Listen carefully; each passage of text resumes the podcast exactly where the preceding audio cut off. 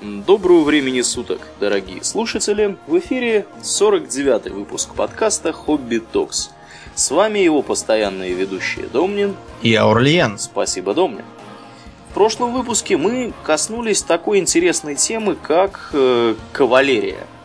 О чем мы, Домнин, рассказали? Про мы рассказали о развитии кавалерии с э, древних времен и до э, современных сравнительно о том, какие использовались э, животные в качестве ездовых и тягловых, и чем закончили кавалерийские полки разные, там, гусарские, кирасирские, современные армии. Да. Чем ну, же они закончили? И, собственно, действительно, закончили они э, достаточно нормально, можно так сказать.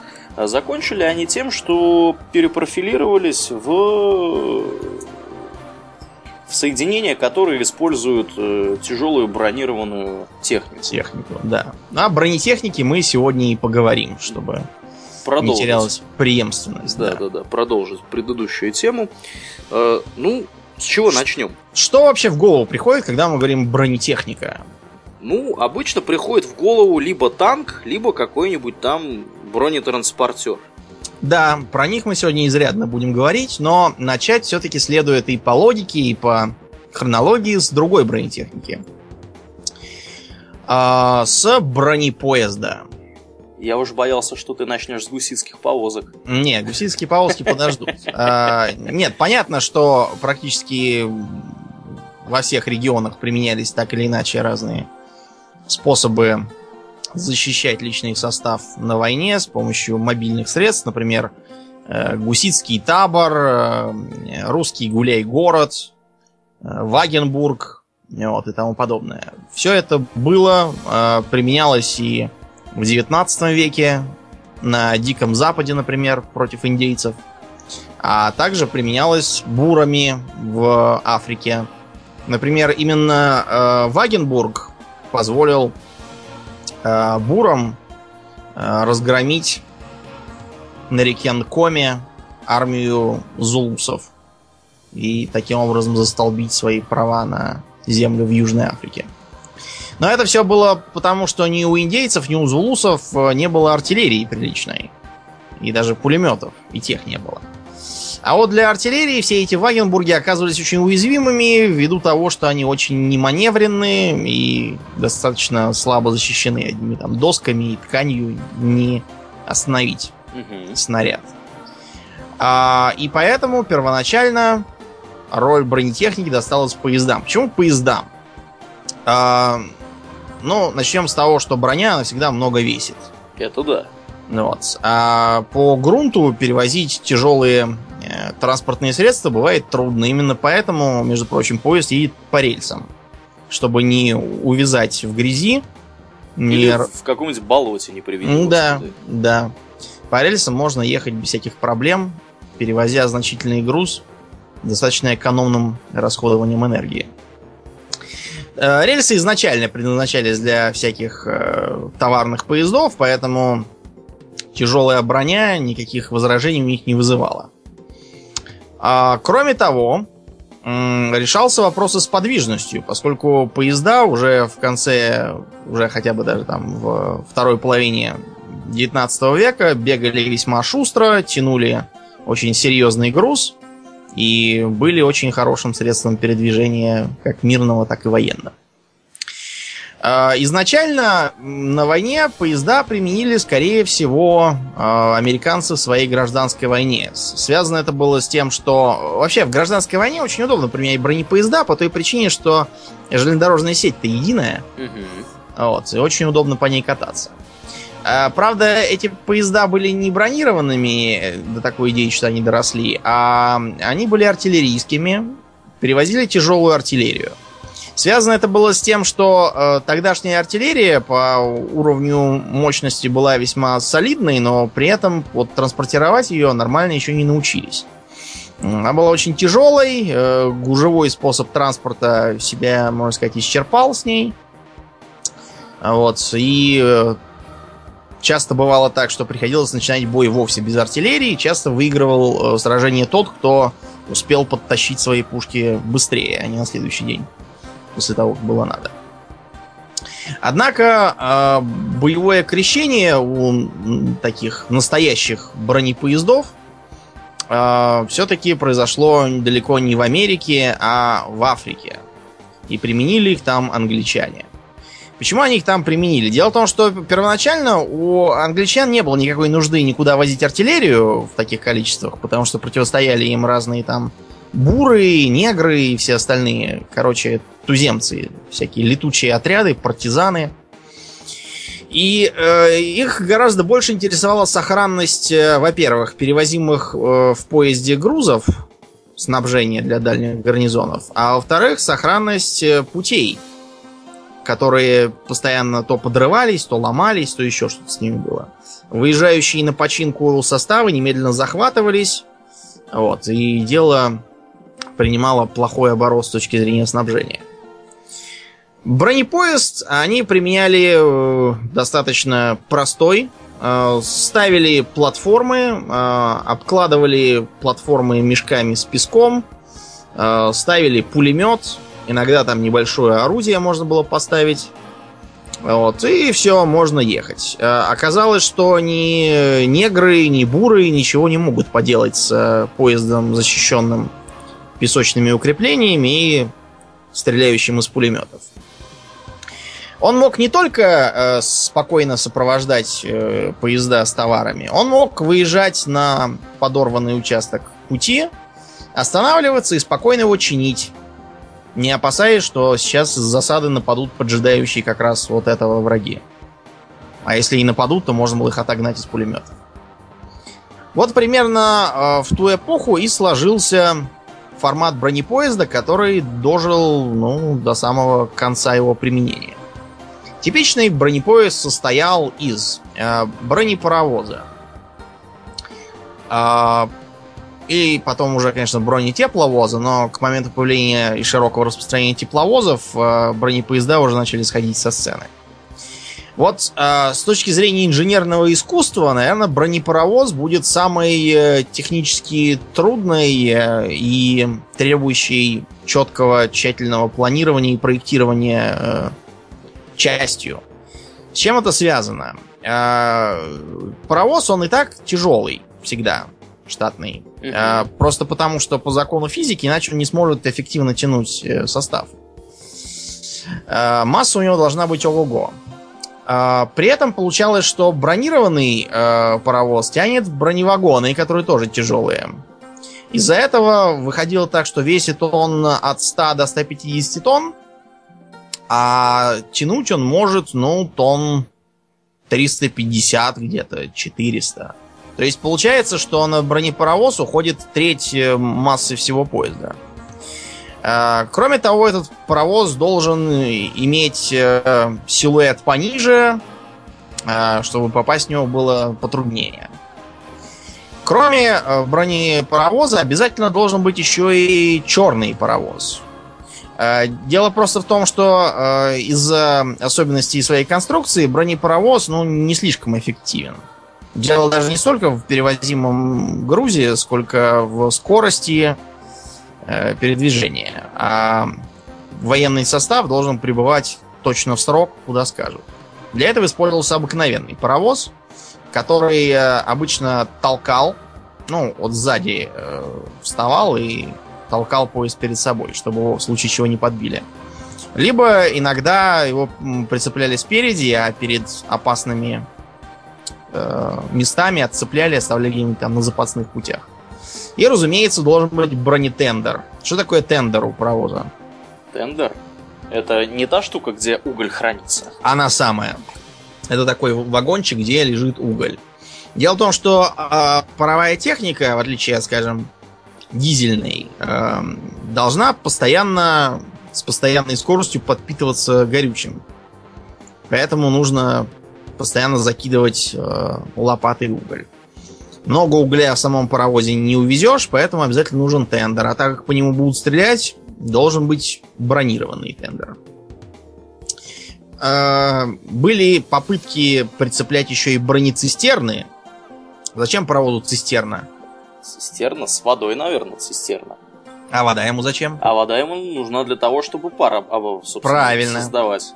Вот э, видел, может быть, во всяких фильмах про Дикий Запад, там обязательно стоят такие э, водо, э, водонапорные башни, как Рядом раз с рядом с цепями. рельсами. Да, Да, вот да, это потому, чтобы, чтобы паровоз подъехал, оттуда спускается кран, вот, ему в, в отверстие для воды, и заливается вода, иначе он дальше не поедет. Ну, на самом Многие- деле, да, на самом деле я тут тебя перебью. э, для- не обязательно смотреть вестерны, чтобы увидеть такие конструкции. Достаточно проехать от Москвы до Питера на каком-нибудь не слишком быстром поезде и внимательно смотреть по сторонам. Периодически еще встречаются такие вот конструкции из старого красного кирпича, которые как раз э, по виду очень напоминают вот такие вот э, башни для пополнения. Но сейчас они, наверное, все переоборудованы под просто водонапорные башни. Ну, чтобы- Местами они просто оста- остались э, в- Заброшенные. заброшенные, да. да. Ну вот, между прочим, многие э, интересные города в Америке это как раз станции для заправки водой.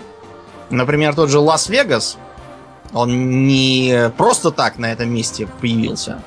Лас-Вегас как раз был э, частью трансконтинентальной железной дороги, и э, там он должен был, в смысле поезд, останавливаться, заправляться водой, а пока это все идет, дело это долгое, пассажиры должны были выйти там, походить, погулять, и чтобы было не скучно гулять, тут же понастроили кабаков и горных домов, и с этого Лас-Вегас, в принципе, и начался. Как и горная столица. Ну вот это вот двигательная часть. Дальше начинается боевая.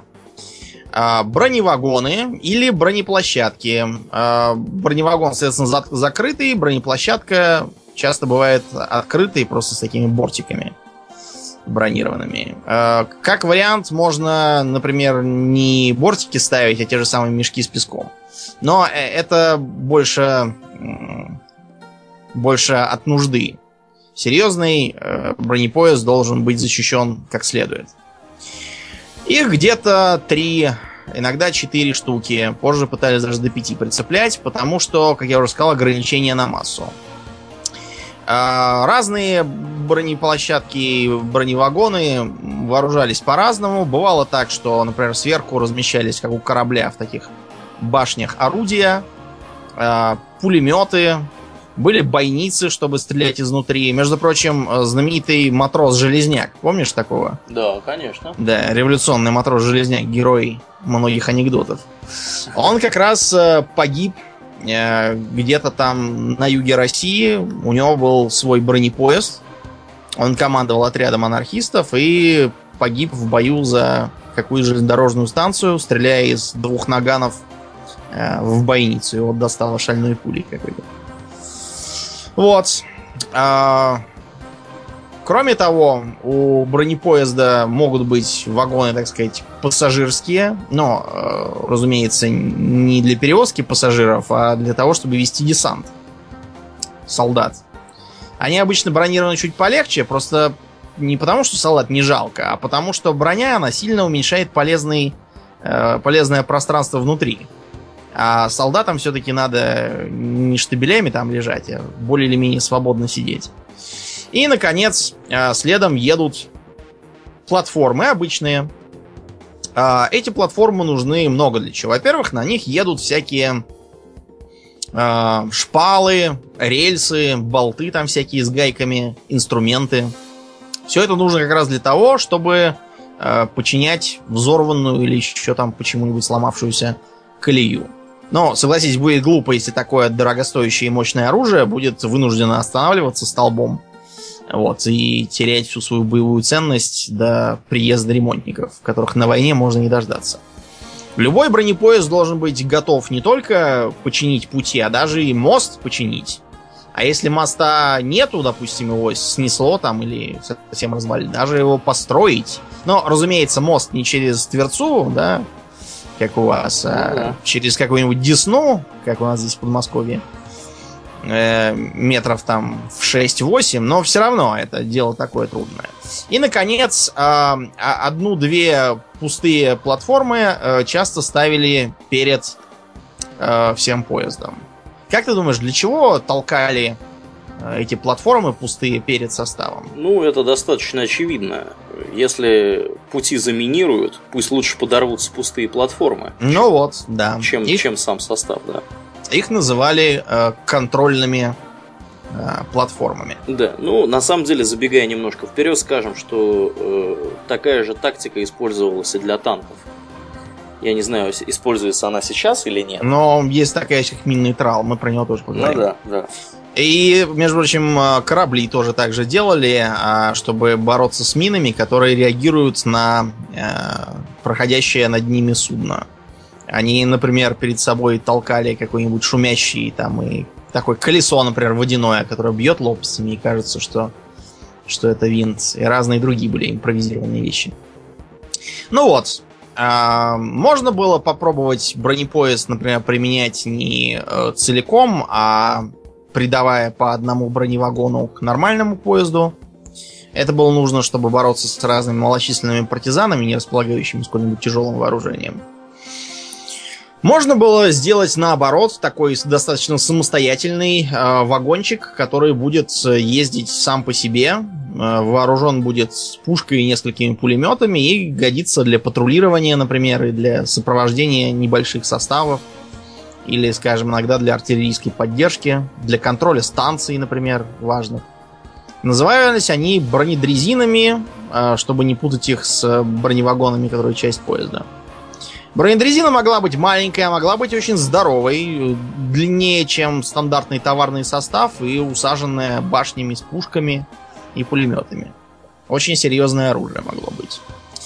А, все они имели, в общем-то, одно и то же свойство э, с точки зрения личного состава, служащего на нем. Как ты думаешь, на бронепоезде служить приятно? Я думаю, что не очень. Мне тоже кажется, что не очень.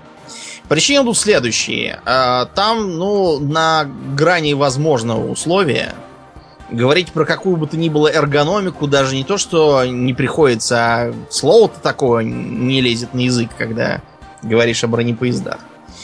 Как я уже сказал, там страшная теснота, потому что броня и вес должен быть, и ширина колеи тоже не позволяет. Во-вторых, э, как ты понимаешь, утеплить такие вагоны или отапливать их довольно трудно, то есть этого и не делалось. В них будет очень холодно зимой, а летом, наоборот, они будут раскаляться, потому что они из сплошного металла. Ну да, да. Э, никаких там окон открыть, конечно, нельзя, поэтому извольте сидеть, потеть и задыхаться. Потом, э, например, э, когда бьет пушка, это обычно очень громко. А когда ты сидишь в железном колоколе, э, поверх которого бьет пушка, то это еще веселее. Э, заработать себе контузию или там какую-нибудь там глухоту, это дело плевое. Угу. Когда попадает из пушки по броневагону, тоже приятного мало внутри. Контузии будут без всяких проблем. Э, всякие э, оглохшие и не ориентирующиеся путем в пространстве ветераны э, бронепоездов были совершенно типичной картиной. Вот. Ну и э, особенно весело в таком режиме командовать бронепоездом, когда ничего не слышно, э, когда ничего там не разберешь, все очумевшие, оглохшие, на командование бронепоездами назначали отборнейших офицеров, платили им там огромные какие-то премии и бонусы за то, что они таким образом э, действуют. Ну, в общем, трудно это было дело. Угу. На каких войнах Аурлиен бронепоезда показали себя во всей красе? Я так полагаю, что э, скорее всего Первая мировая, ну и, наверное, гражданская. Да, да. Почему Первая мировая? Применительно Потому что... к нашей стране, по крайней мере. Ну, да. В общем-то, так, так и было. Почему в Первой мировой войне? Потому что, как мы уже говорили, Первая мировая война была типичной войной переходного периода. Э, это означает, что э, старые методы не работают, новых не придумали, поэтому война топчется на месте, никто ничего не понимает, что действительно надо делать никто не может победить, потому что просто, ну, нет наступательных возможностей. Все в основном сидели и ждали, пока друг друга пересидят. У бронепоездов в таком режиме было сразу несколько преимуществ? Ну, во-первых, это артиллерийская поддержка. А, не будем забывать, что основой тактики э, до появления танков преодоления укрепленных рубежей противника было длительное подавление их артподготовкой. А бронепоезд со своими э, орудиями может как раз очень хорошо стрелять с неожиданного направления. Другое. А, бронепоезд, в принципе, мог попробовать э, там, где есть, разумеется, рельсовые пути, прорваться и, пользуясь тем, что он неуязвим для пулеметов, а маневренной противотанковой артиллерии тогда еще не было, э, прорваться в тылы, оттянуть на себя резервы, заставить отвлечься противника, а в этот момент на него уже можно идти в наступление. Кроме того, в некоторых частях Европы, э, которые как раз из-за гористого рельефа э, являются труднопроходимыми на чем бы то ни было, кроме как на поезде, для которого были заранее там проложены пути, и туннели, и все, что хочешь. Вот. Э, немецкие бронепоезда себя показали во всей красе. Так называемые панцерцуги Э, они э, мешали войскам Антанты захватывать стратегически важные станции в горах, а также важные туннели. Э, как вы понимаете, штурмовать туннель, в котором, во-первых, темно, во-вторых, тесно, а в-третьих, сидят враги, это занятие такое. Не для слабонервных. Тем не менее, панцерцуги воевали зарядно. Но во всей красе, я думаю, э, они показали себя именно в гражданской войне. С чем это было связано? Наша гражданская война, она по странности, наверное, оставляет позади любую и Первую мировую, какую хотите. В ней было все неправильно. А семь властей на один город. А, отсутствие внятных сражающихся сторон. Вот, например, принято говорить, что там воевали красные и белые, но при этом, например, объяснить, э, какие именно красные, какие именно белые, и как они друг с другом связаны, бывает непросто. Например, а, у белых а, куча командиров, которые друг с другом не только не сотрудничали, а прямо друг другу противодействовали. Кто-то ориентировался на Германию, кто-то на Японию. Кто-то ушел в Монголию и строил себе там э, империю Чингисхана. Я, разумеется, говорю про барона Унгерна. Надо, кстати, про него тоже будет как-нибудь поговорить. Интересная была личность. Псих, конечно, отмороженный, но интересный. А, кто в Сибири себя объявляет верховным правителем, кто бьется за монархию, кто за республику, кто сам не знает за что и говорит, что вот победим красных и тогда будет видно. Среди красных тоже э, куча каких-то прибившихся повстанцев, которые просто ненавидят белых. Э, разные откровенно бандитские отряды, вроде того, который на Дальнем Востоке там был какой-то э, абсолютно уголовная банда, которая числилась на бумаге соединением Красной Армии, и при этом на приказы Ленина прекратить грабежи э, присылала телеграммы «Приезжай, повесим». Замечательное, да, соединение Красной Армии. Ну, в общем, чудная была война. Уровень э, технический у него был совсем никуда. Танков у нас, разумеется, не было. То, что было, это какие-то единичные случаи, там у белых в основном. То, что им спихнули англичане и французы ненужного. С артиллерией тоже было туговато, так что в основном это была война кавалерийская, маневренная. А, специально было, были разработаны тачанки, чтобы стремительные нападения конармий поддерживать огнем. Э, в общем, странная была война. И именно поэтому бронепоезд ней был грозной силой. Очень грозной силой. Напомним, что в гражданской войне э, пользоваться бронепоездами удобно также потому, что железнодорожная сеть единая. А также в связи с тем, что в Российской империи и современной России железнодорожная сеть строилась по привычному нам радиально-кольцевому принципу. То есть все, в общем-то, концентрируется на Москве и от нее расходится лучами. И это было очень удобно э, как бы для бронепоездной войны. Кроме того, не будем забывать такую важную вещь, как Транссибирская магистраль. изначально захваченная восставшими чехословаками, потом еще сто раз переходившая там из рук в руки. И там тоже было для бронепоездов полнейшее раздолье. Э, штатных бронепоездов не хватало. Строили там всякие эрзацы, э, типа бетонировали обычный поезд, так называемое блиндирование, установка такой бетонной брони. Э, ставили на них совершенно обычные пушки, кое-как их там укрепив мешками с песком и э, отправляли их в бой. Э, применялись и бронепоезда, и бронедрезины, и всякие там эрзацы, и просто паровозы, переделанные под что-то типа ездящего танка. В общем, странная была картина, конечно. Но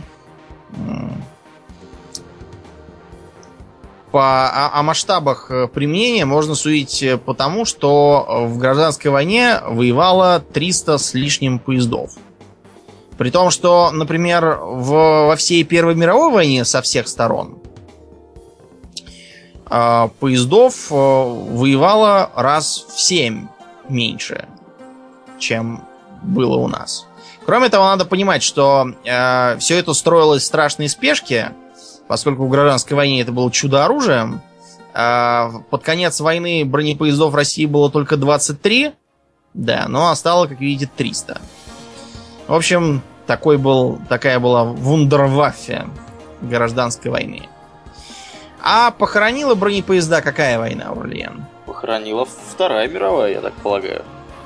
Разумеется. Как ты думаешь, почему? Кому нужны бронепоезда, если у всех есть прекрасные танки? Ну, в общем-то, да, так и есть. Кому они нужны, если есть развитые, уже переставшие почти болеть детскими болячками танки? Никому. Они, конечно, тоже повоевали. Можно, например, в интернете без проблем найти фотографию Гитлера, осматривающего взорванный бронепоезд.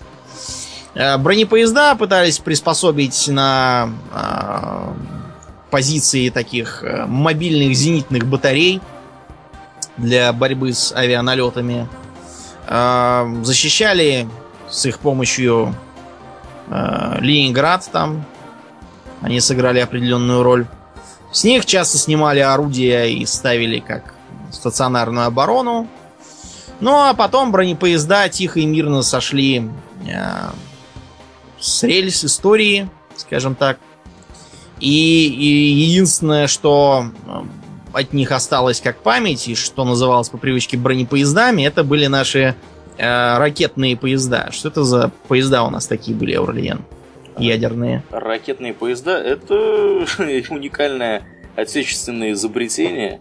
Э, насколько мне известно, такого больше нет нигде. Э, додумались наши умельцы ставить ядерное оружие на, на поезда и благодаря этому, в общем-то, как вообще работает ядерное оружие, да? Все обычно знают, где у кого находятся шахты с ракетами и так далее. Потому что ракеты нужно доставлять, да, то есть оружие ядерное нужно доставлять. Обычно для этого используются ракеты. Вот. Где у кого шахты всегда всем прекрасно известно, но когда у вас есть ракета на шасси поезда, откуда она стартует, угадать практически невозможно. То есть нужно отслеживать ее в режиме реального времени постоянно, этот поезд, где он стоит и так далее. Это делает э, использование вот ядерной ракеты с такого поезда очень непредсказуемым. Ну и, соответственно, поскольку у нас страна большая, мы можем, по сути, запускать откуда угодно эту ракету. Могли. Сейчас Могли, с 2005 да. года да. уже отменили, но у нас есть тягачи, которые, в принципе, дублируют это. Да. Американцы э, со своей стороны э, не имея таких замечательных поездов, придумали другое. Они э, в Гранд Каньоне, ну, не только в нем, конечно, а во многих других местах каньонах, у них их достаточно, разместили тягачи, которые вдоль каньонов постоянно гоняют, и трудно сказать, где они там будут. Постоянно их возят туда-сюда. Тоже интересная такая мысль. Китайцы говорят, что у них якобы есть проект Великая Стена, которая означает э, какие-то там э, подземные э, пусковые шахты, которые там откуда-то из гор стреляют, и которые так глубоко что их нельзя никак поразить там или даже обнаружить. Но, может быть, что-то такое у них есть, но вообще надо понимать, что китайцы большие любители э, рассказывать сказки и давать э, последние китайские предупреждения, как тогда насчет Тайваня. Мгм. Вот. Так что не ясно пока, что это за Великая Стена, и, будем надеяться, не будет ясно никогда. Мы перешли к танкам. Давайте э, начнем сначала. Что вообще такое означает танк? Что такое танк по-английски? Танк это емкость какая-то. Да, бак, Бак, например. цистерна, что-то в таком духе. Причем тут какая-то емкость, Аурельян? В танке, насколько я помню, ничего не наливают. Э, Хороший вопрос. Ну, наверное, туда сажают людей. Но дело в том, что как бы э, англичане по части секретности люди очень серьезные, Так. и они свои первые танки перевозили в условиях строжайшей тайны, а чтобы никто не спрашивал, что это вы такое везете, на них были надеты чехлы с надписью э, цистерна или бак э, для чего-то там. И по всем документам они тоже значились как цистерны. Ну а потом танк э, как-то прилипло к ним и решили, что пусть уж будут танки. Я, между прочим, когда был маленький, э, я думал, что танкер это корабль, который перевозит танки. Например. Танкер. Из- Из-за вот этого, да. Ну что, Ну, ну, какая-то логика, да, есть в этом. Определенная, да, да, да. Что интересно, танкером э, в английском языке называется и бензовоз. Мгм, Ну, в смысле, грузовик такой, да? мгм, мгм. Итак, а, когда появились танки в более или менее нашем понимании этого слова? Во время Первой мировой, э, собственно, Да. англичане их и придумали. А, Надо понимать, что, конечно, были и до этого разные потуги на что-то подобное. Вспомним Например, того же, же... да, Леонардо да Винчи, ты про него, да? Да, да, да, у него был очень интересный проект, такой э, ездящий конус, в котором размещались пушки. Я его видел в разрезе, там какие-то должны были вращаться личным составом рычаги, и за счет шестеренок он должен был катиться куда-то.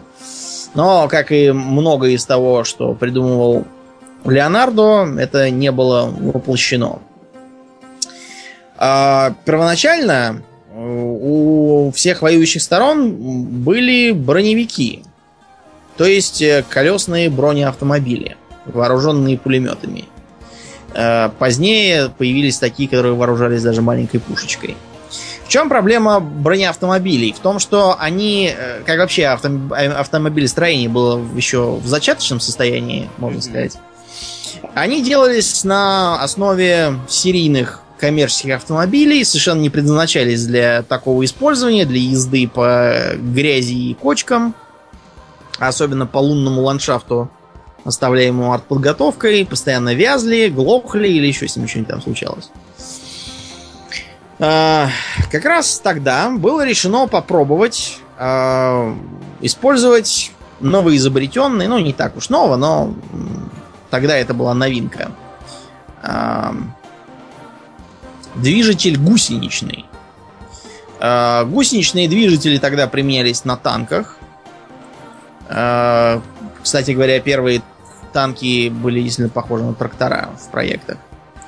А, Наши тоже пытались произвести нечто подобное с одной гусеницей э, под брюхом у танка единой.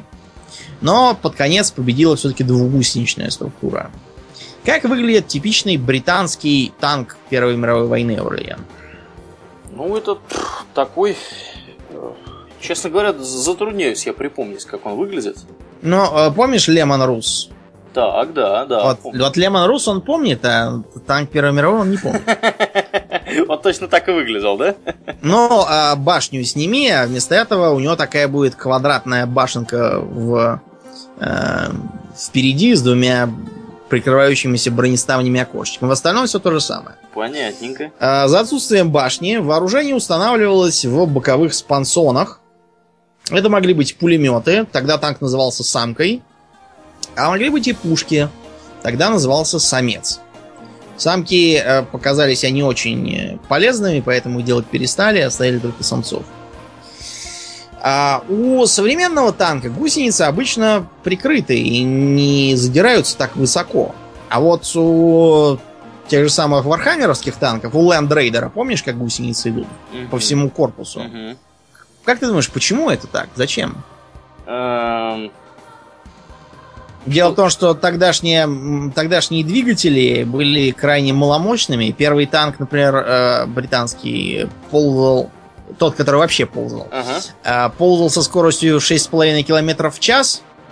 И чтобы преодолеть какую-нибудь кочку, э, ему нужно было иметь очень высоко э, посаженные гусеницы. Ну да, да. Чтобы он мог на нее так медленно и неспешно взобраться. Кроме того, это же было нужно, чтобы он со своей скоростью э, мог переползти окоп. Это сейчас танк просто, вот как э, мы Т-80 называем летающим танком, вот, э, потому что он просто э, может подпрыгнуть и пролететь метров 10, если хорошо разгонится. Ему все эти окопы расплюнуть. А тогдашний танк полз еле-еле и нуждался в очень надежных с точки зрения застревания и преодоления препятствий гусеницах. Ну а как дань дизельпанку, на основе которого построена большая часть бронетехники империи человечества из Вархаммера, вот это все пришло и на Леман Руссе. Почему э, английский танк выглядел так странно? Вместо башни сверху какие-то спонсоны по бокам. Дело просто в том, что э, создавался он, в общем-то, силами Адмиралтейства британского.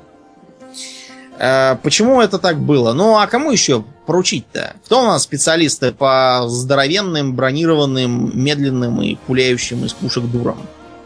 Кроме Да. как адмиралы, да?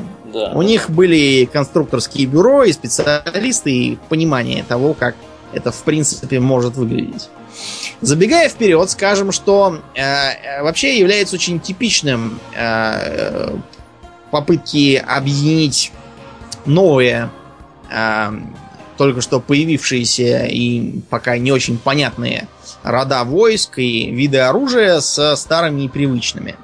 Вот э, как мы называем э, скажем, э, самое маленькое или одно из самых маленьких, не знаю. Но одно из э, типичных подразделений авиации. Звено, Ну а крупнее эскадрилья. эскадрилья, конечно. Эскадрилья, как нетрудно догадаться, это от эскадрон. Эскадрилья буквально означает маленький эскадрон. По-испански или итальянски, черт его знает. А, на каком-то из южно-латинских языков. И, из этого э, часто исходили при планировании того, как это все будет работать. Поэтому, например, считалось, что а, танк будет так неспешно наползать, поворачиваться бортами и палить из поворотных орудий.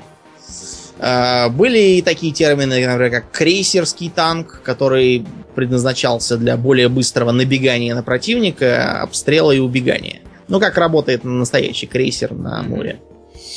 А, То же самое, а, в принципе, можно посмотреть и в какой-нибудь, э, не знаю, космической фантастике. Что мы там увидим? Мы увидим, что э, космос бороздят линкоры, э, с которых посылаются абордажные команды и черт знает что еще, и которые тоже палят из кучи мелких орудий по бокам. Э, Это вот как раз пример такой психологии. Но это, э, этот британский вариант был одним из э, нескольких. Более или менее современный вариант танка э, появился трудами французов. Э, выглядел он, ну, как э, стереотипный танк Первой мировой войны, как его всегда изображают. Э, сделали его в компании Рено. Которая Рено сейчас- делала танки? Ну а как же? Все делали. Порше делал танки, Фердинанд, между прочим. Все делали танки, Орлеан, все. Он выглядел, в принципе, как э, танк в нашем понимании, то есть имел э, гусеницы по бокам, тоже, кстати, очень большие и ничем не прикрытые.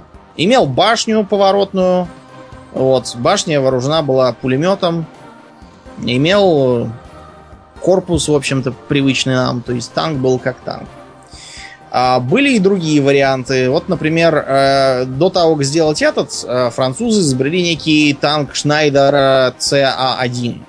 Выглядел он, знаешь, как что? Как... э, э, что такое мотолыга, знаешь? Мотолыга нет, не знаю. Что. МТЛБ. Это такой тягач гусеничный советский. Ага, так. Плоский такой, со щучьим носом на гусеницах. Вот. Может использоваться как тягач, чтобы что-нибудь тянуть, или чтобы вести личный состав по болотам и всякому такому. Вот такой же. Такой был э, на автобус на какой-то похож, что ли. На гусеницах только. А, Были варианты сделать и такой, типа, тоже вот бронеавтобуса, у которого будет по центру корпуса пушка, в основном скрытая в корпусе, и будет оттуда палить.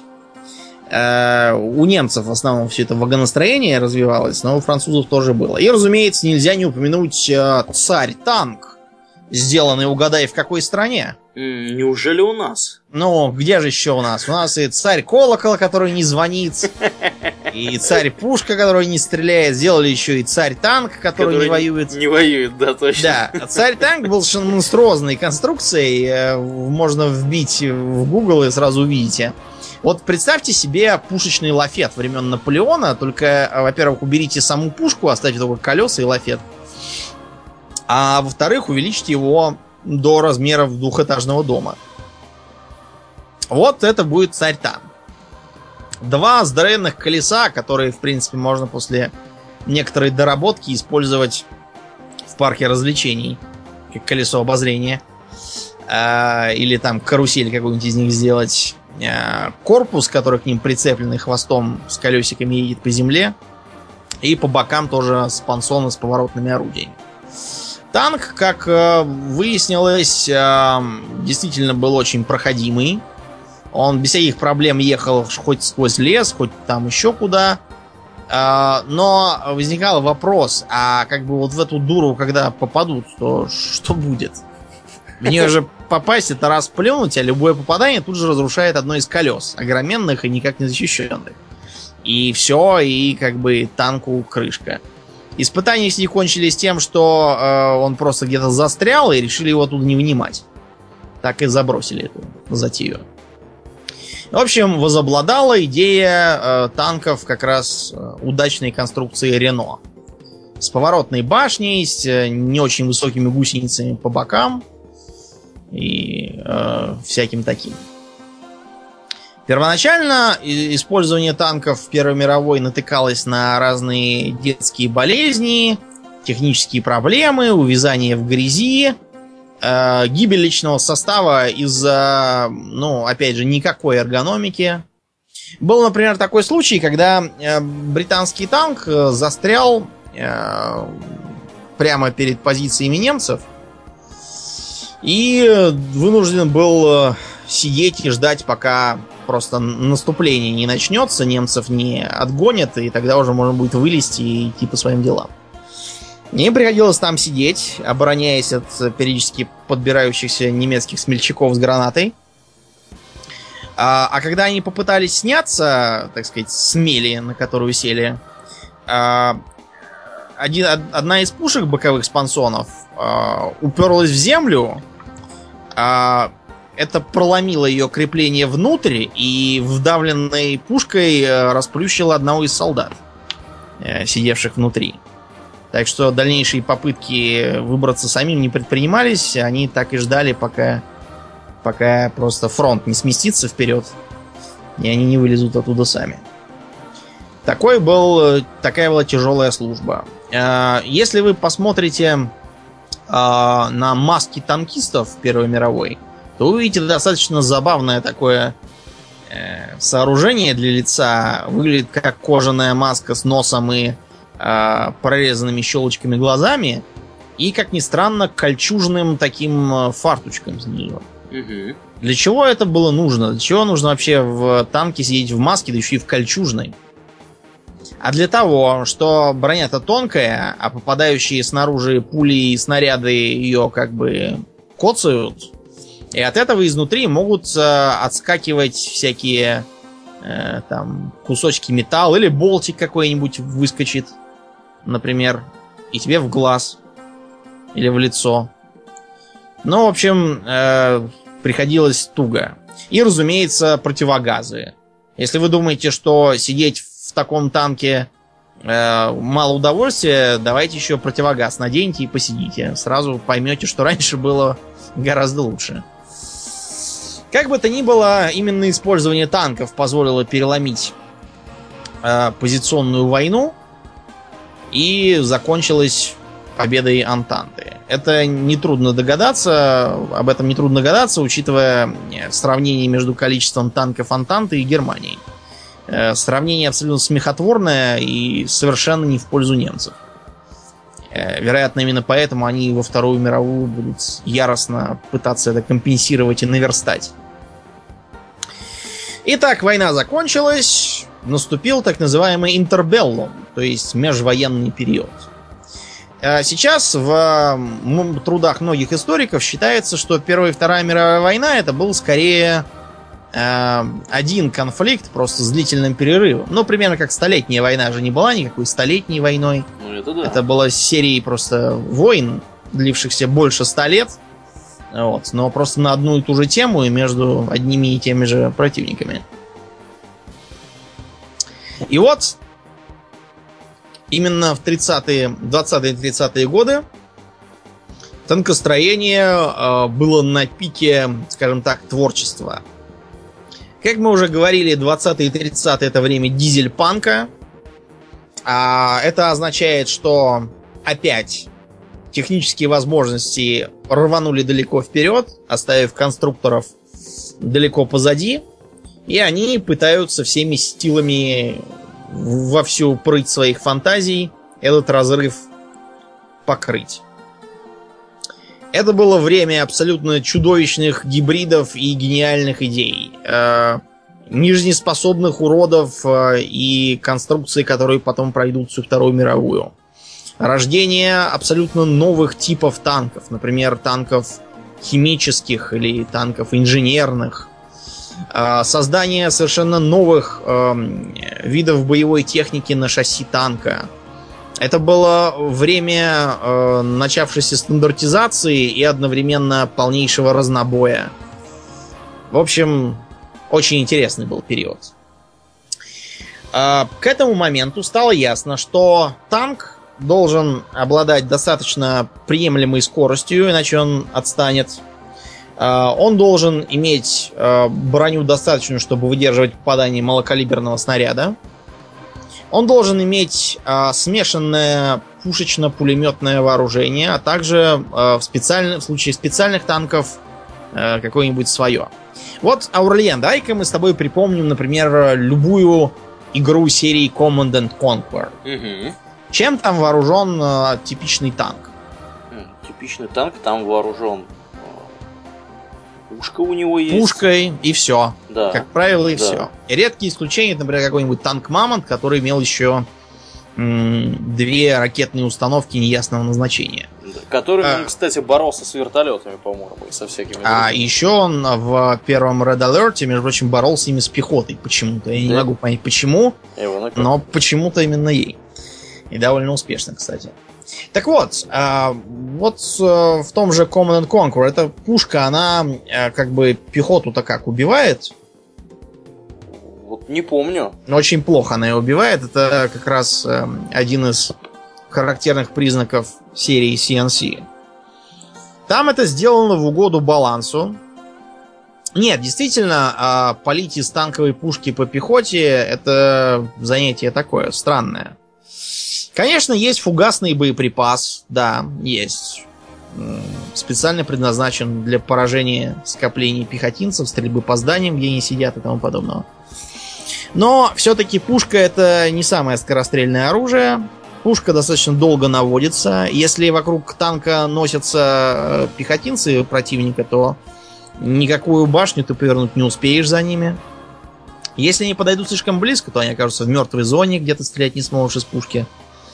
В общем, э, это оружие не против пехоты. Поэтому любой танк обязательно имеет пулеметы, даже если это его единственное вооружение. Такое вот э, такое правило. Пулемет на танке может быть спаренным, может быть курсовым, а может быть, например, кормовым. Кроме того, э, он может быть зенитным, то есть расположенным над люком, чтобы можно было высунуться и стрелять по пролетающим вертолетом. А спаренный пулемет Аурельян, как ты думаешь, что это такое, судя по названию? Ну, это, по сути, два пулемета. Нет, значит, запомните раз и навсегда Так. все. Так. Когда мы говорим спаренный пулемет, означает, что пулемет спарен с каким-то другим оружием. А вот если спаренные пулеметы, вот тогда да, это действительно два пулемета на э, одном, одной раме. Спаренный пулемет, как правило, с основным орудием. То есть наводится он поворотом башни и э, механизмом наведения орудия. Курсовый пулемет стреляет, как нетрудно догадаться, по курсу движения танка. То есть он установлен в корпусе и э, может наводиться влево-вправо, там, вверх-вниз. Как правило, для межвоенного и военного периода это были шаровые установки. Такой шарнирчик, да? Ага, Круглый. ага. Кормовой пулемет то же самое, э, примерно, только торчит, как правило, из башни сзади и нужен специально для того, чтобы компенсировать э, в случае ближнего боя нападение сзади пехотинцев, пытающихся налить бензину э, в моторное отделение и поднести спичку. Это было типичной тактикой для борьбы с танками в начале войны, до появления реактивного оружия. Э, Пулеметы нужны действительно для борьбы с пехотой, а для самообороны э, от э, внезапного нападения, для ближнего боя с вражескими пехотинцами. Тем не менее, танк все-таки в ближнем бою себя показывает не очень. Он и неуклюж, и тяжелый, и неповоротлив, и сидя в танке и глядя в щелочку, очень трудно целиться по бегающим противникам. Все-таки танк себя хорошо чувствует э, на средних дистанциях. А тогда же были разработаны всякие типы танков, они разнились по странам, упомянем только некоторые. Например, была такая вещь, как кавалерийский танк. Кавалерийский танк в теории должен был заниматься тем, что... Ну, тем, что раньше делала кавалерия, по сути. А, то есть, э, как бы нападать э, соединений группами танков на противника, э, наносить ущерб, вот, и э, уезжать. Кроме того, он должен был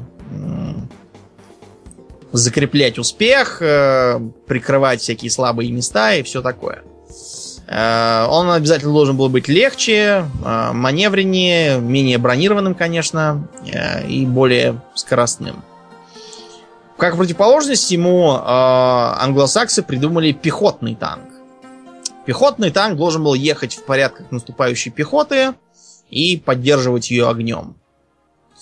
Э, Война, правда, нанесла решительное поражение всем этим странным затеям, но это было на самом деле не самое чудное и не самое нелогичное, что придумывали о танках.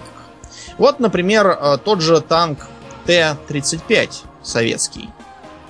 Э, Что в нем было интересного? Ты его наверняка видел где-нибудь.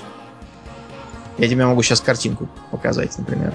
Да, я уже открыл. Открыл. Ну вот. Что в нем бросается в глаза, Аурлиен? В нем более одной башни. Я бы даже сказал, в нем более двух башен, трех башен, четырех башен. Да. Вот, в нем много башен. Это многобашенная конструкция, а, которая, как ты видишь из расположения башен, должна была обеспечивать ему круговую оборону. Ну да. А для чего? Танк ведь не собирается обороняться вроде как. А связано это было со следующим. А, теорией применения такого вот многобашенного танка было то, что он а, заедет, а, прорвав оборону противника, в глубь ее, там остановится и будет во все стороны поливать из орудий и пулеметов. А, таким образом, как бы создавая противнику очаг сопротивления прямо в тылу. Эта мысль, конечно, была интересной, но а, жизнь показала, что она все-таки что она не поддерживается действительностью. А, Связано это было с тем, что такие а, орудия создавали совершенно ненужную демократию, а, когда командир не мог услить одновременно за всеми. Стрелять такой танк, ну, тогдашние танки просто не имели механизма стабилизации. Что такое механизм стабилизации пушки? Это механизм, который позволяет на ходу стрелять, я так подозреваю. Ну да, проще говоря, э, ты едешь, а у тебя из-за кочек и всяких там движений прицел не прыгает. Ну да, да. Это важно для того, чтобы стрелять на ходу. А вот э, тогдашний танк мог стрелять только с остановок. С коротких остановок, но все равно с остановок. И получалось, что э, какой-нибудь стрелков видит что-то и говорит, стоп, стоим, танк останавливается, танк стреляет, при этом, может быть, танку вовсе не выгодно именно сейчас останавливаться. Короче, э, жизнь показала, что не нужна эта многобашенность. Она не только усложняет управление, но она еще и утяжеляет танк. А утяжеление танка это всегда одна и та же проблема. Снижение массы ценой брони. Это плохо. Вообще, по массе, э, танки межвоенного периода и Второй мировой войны, они как делились? Легкие, средние и тяжелые. Да, кроме того, были и сверхтяжелые под конец. Да. А, в теории получалось так. А, легкий танк должен а, действовать а, как такой инструмент разведки, в том числе разведки боем, нанесение внезапных ударов во фланг, ничего не подозревающей пехоте противника. Для поддержки той же самой пехоты тоже годился. Вооружался, как правило, пулеметом, а иногда легкой пушечкой. Средний танк должен был составлять основную массу танков э, и вести бой в порядках пехоты. Тяжелый танк, наоборот, должен был э, медленно надвигаться на особо укрепленные и ошелонированные участки обороны противника и неуязвимые для вражеского огня прорывать э, оборону чтобы за ним следом устремлялась пехота и другие танки. От сверхтяжелых танков требовалось и вовсе, как правило, их делали те, кто срочно продувал войну. Да. Например, немцы. Не и... будем показывать, да. Да, да, да. Но не только немцы, у, например, у французов тоже была такая мысль. У них был такой а, танк длиннющий, а, еще с такими кормовыми пулеметами зенитными. Угу. Вот, тоже сверхтяжелые. Американцы делали, э, правда, так и не сделали, сверхтяжелую самоходную установку для того, чтобы штурмовать немецкие укрепления. Тоже так и не сделали. В общем, э, сверхтяжелые танки остались скорее таким курьезом. Зачем было нужно вот это разделение на легкие, средние и тяжелые танки, почему его нет сейчас? Э, дело в том, что тогдашнее инженерное искусство, оно не позволяло слишком большое орудие нести на достаточно легком шасси.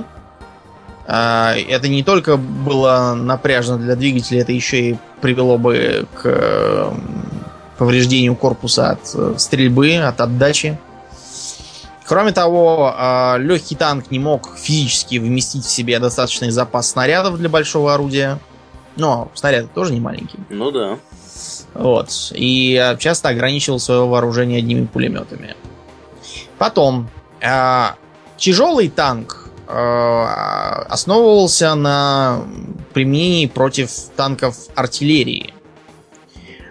И делался как раз для того, чтобы сделать технику неуязвимой для снарядов противника.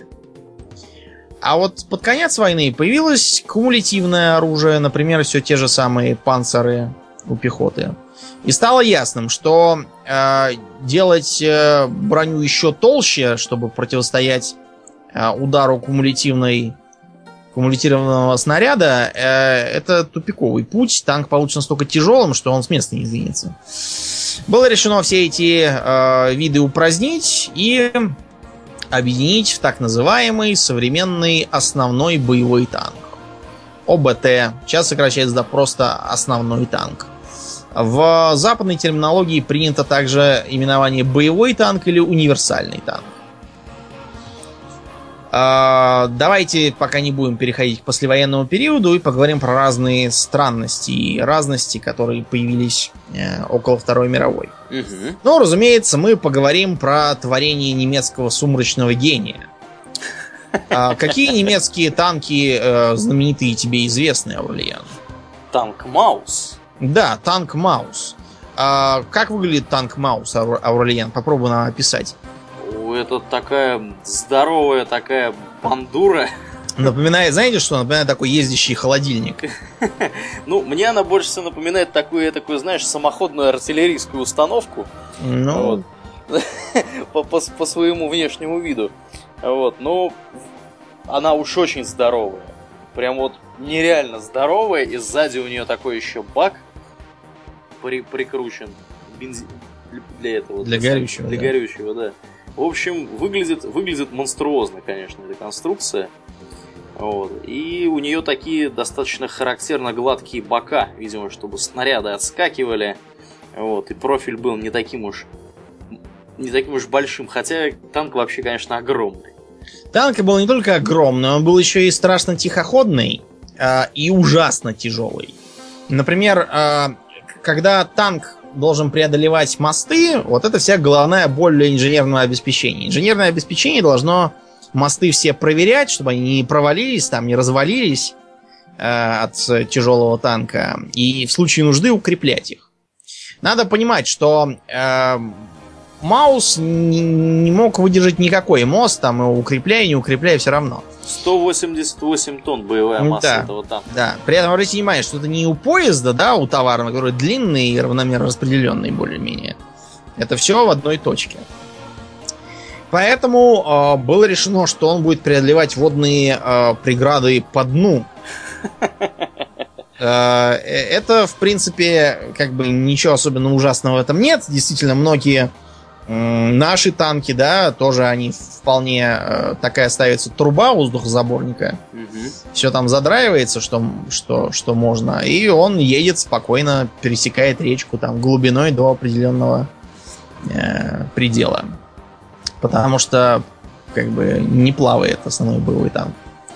Э, были и другие мысли, например, американцы свои танки, они как бы обкладывали такой надувной Э, не знаю, ширмочкой, что ли, а, прицепляли э, двигатели, для, не двигатели, а движители для воды, которые работали от вращения гусениц, и плыли таким образом. Не быстро, но плыли. А вот, вот Маус должен был, даже если есть мост, все равно ехать по дну. При этом он э, управлялся по проводу, и команда внутри его не сидела, экипажа. Внутри там не было. Короче, танк этот был совершенно неуязвим для всего, что можно было придумать. И когда наши наступали, немцы уже и сами не знали, чем бы этот Маус уничтожить. А, пытались его взорвать, у них было два экземпляра, но они взорвали их плохо, поэтому мы из двух смастерили один. Да, целый. который сейчас находится в музее в Кубинке. Да, можете съездить и посмотреть. Замечательный, замечательный музей, кстати. Угу, угу. Кстати, мои этом, братья не так давно были. В этом же музее рядом с танком Маус стоит еще одно примечательное немецкое изобретение. Какое? Же? Догадываешься, о чем я? Ну, ты знаешь, если я буду перебирать... мортира Карл. А, да, действительно. Самоходная мортира Карл. Но это а, она еще такая более или менее приемлемо. Расскажи нам вообще про вот этот вот немецкий гигантизм с самоходной артиллерией. А, в общем, я не знаю, как они, как они это все выдумали. Вот.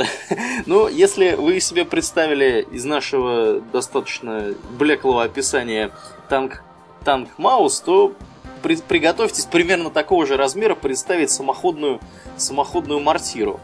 Вот. Весила она 126 тонн, обслуживал ее экипаж из 16 человек. И всего построено таких мортир было за все время войны, даже, даже не то что за время войны, а с момента изготовления опытного образца в 1937 году 7 штук. Вот. Э, значит, мортиру эту предполагалось использовать для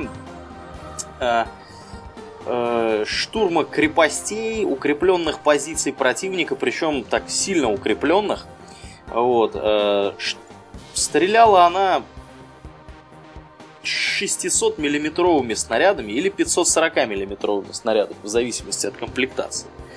Вот. И боекомплект у нее был 4 выстрела. То есть такая, представляете, дура приезжает, раскладывается, вот. Э, потом, значит, к ней подъезжает там маленькая такая вот машинка специальная там вот, с, с боеприпасами.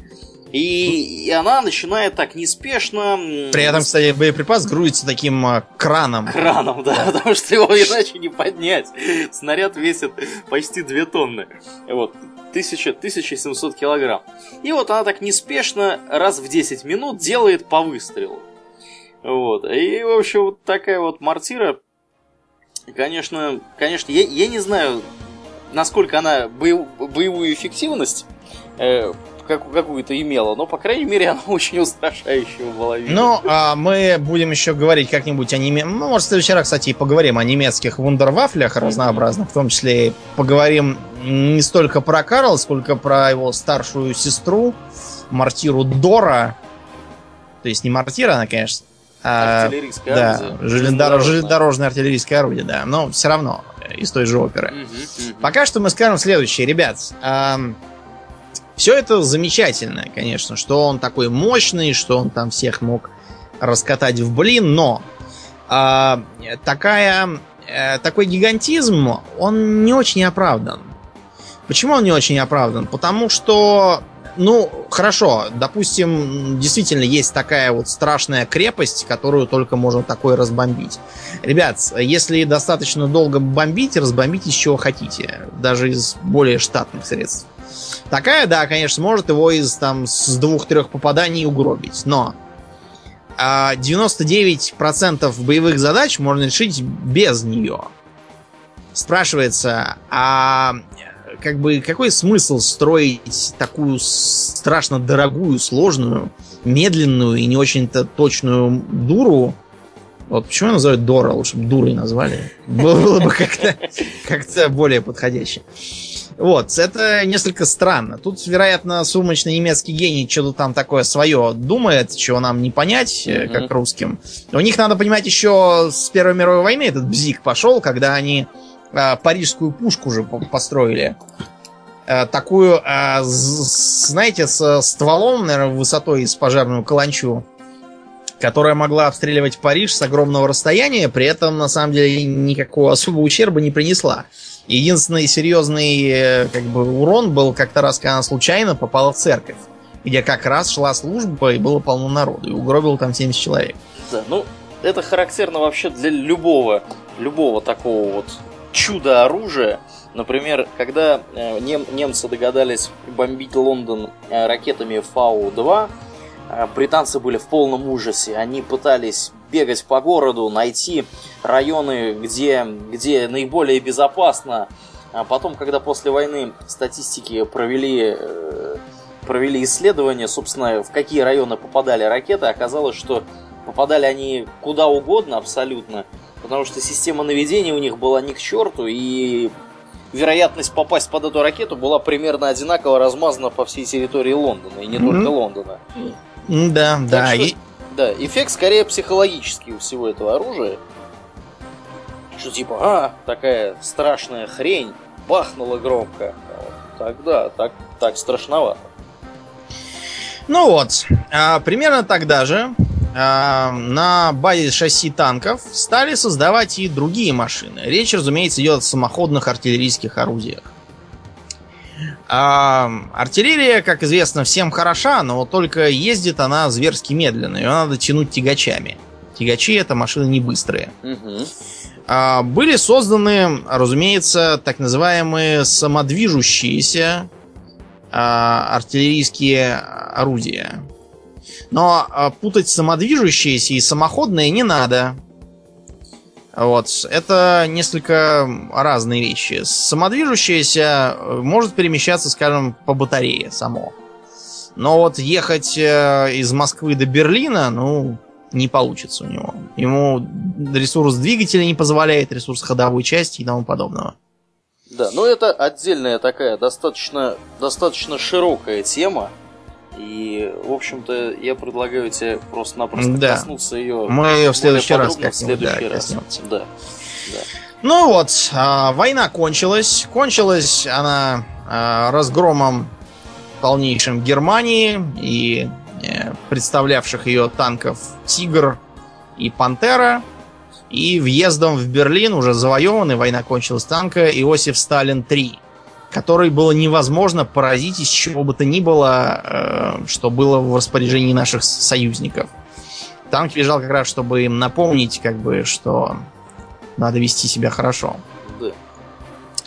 Да. После войны э, танки пошли по пути э, универсализации.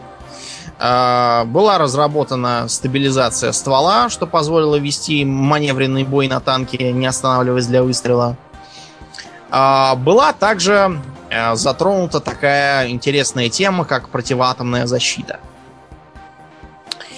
А, как раз тогда появилось, появилось атомное оружие как массовая опасность. А, и э, танкостроители, которые как раз э, планировали танковыми клиниями двигаться на Европу, ну или там на Советский Союз, кто куда, угу, угу. стали задумываться, как мы защитить большие массы своих машин, которые не могут там спрятаться в какие-нибудь убежища от атомного оружия.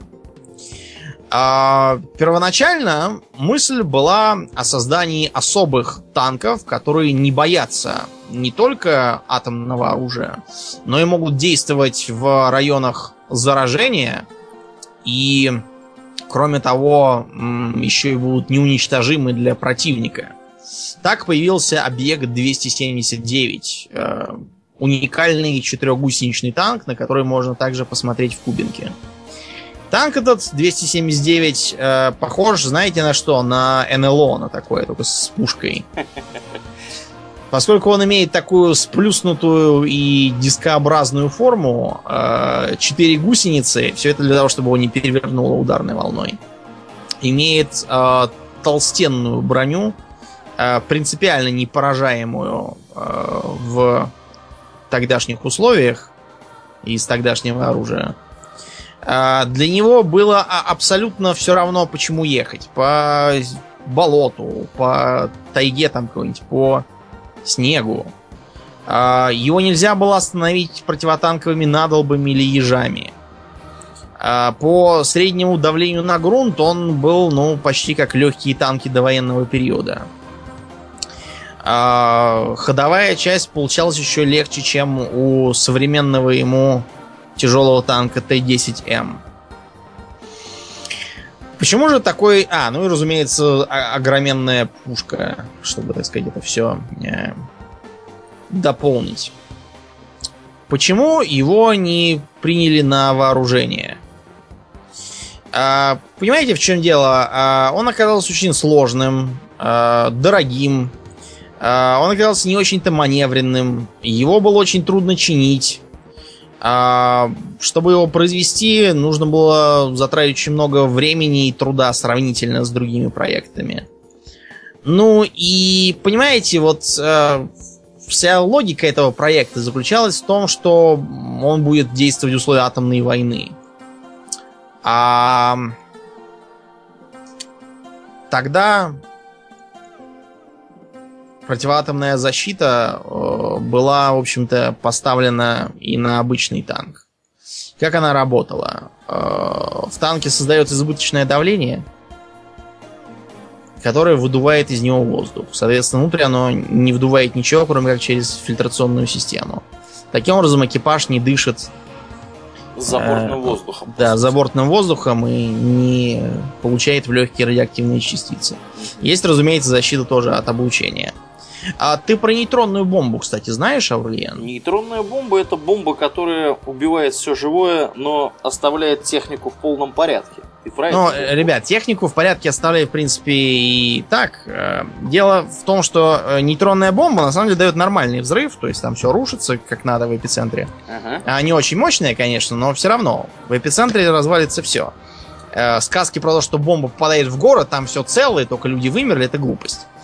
А дело в том, что она дает нейтронное излучение, которое способно достать э, танковые экипажи. Это было разработано специально для борьбы с нашими танковыми колоннами, mm-hmm. которые массово поедут э, на Лазурный берег отдыхать. Да-да-да, мыть сапоги.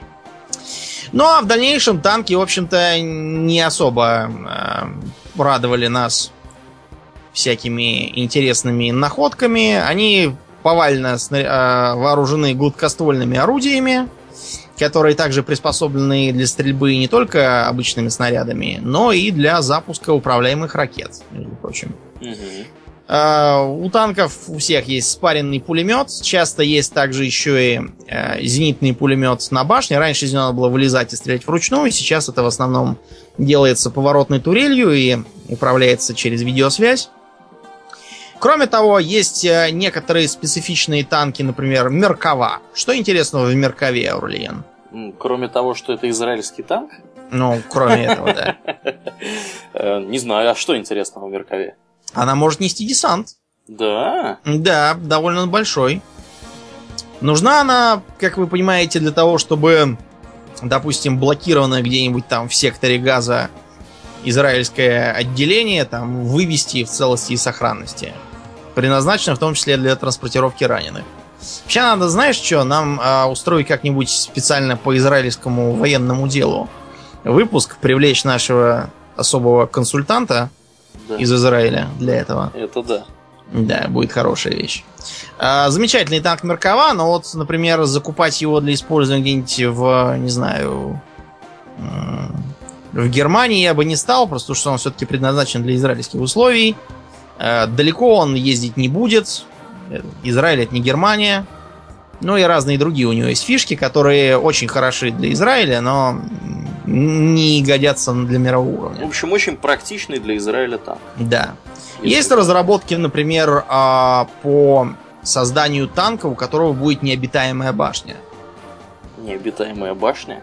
Ну, смотри, Роботизированная будут... башня, что ли? Не роботизированная, а просто управляемая как бы дистанционно из, из как бы глубин корпуса, чтобы обеспечить наибольшую выживаемость для Экипажа. личного состава. Ну, да, да. У Мерковых, кстати, насколько я помню, еще и люк для э, того, чтобы убегать, был в днище. Чтобы там, если вдруг перевернуло там или еще что-то, или блокировали, можно было через днище выползти и убежать, откуда никто не ожидает. Угу. Вот. А мы еще не видели до сих пор, кстати, танка на э, танка стандарта Армата или Армата, знает, как это произносится, который грозится там свергнуть э, с пьедестала все, что можно, и всех поразить, но пока мы ничего не видим. Пока что у нас есть только старичок Т-90. Это первая часть нашего, э, нашего разговора про бронетехнику. В следующем мы поговорим про такие интересные вещи, как э, бронетранспортеры и боевые машины пехоты, а также боевые машины десанта. А, про всякие специальные, например, огнеметные танки, про самоходные артиллерийские установки, про танки разминирования и там инженерного заграждения и про разные другие перспективные э, затеи. Да. А на сегодня, пожалуй, достаточно. Да, мы сегодня и так разговорились, покрыли немало интересных вопросов.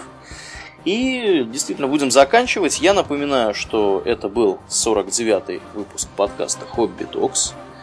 А с вами были его постоянные ведущие Домнин и Аурлиен. Спасибо, Домнин. Всего хорошего, друзья. Пока.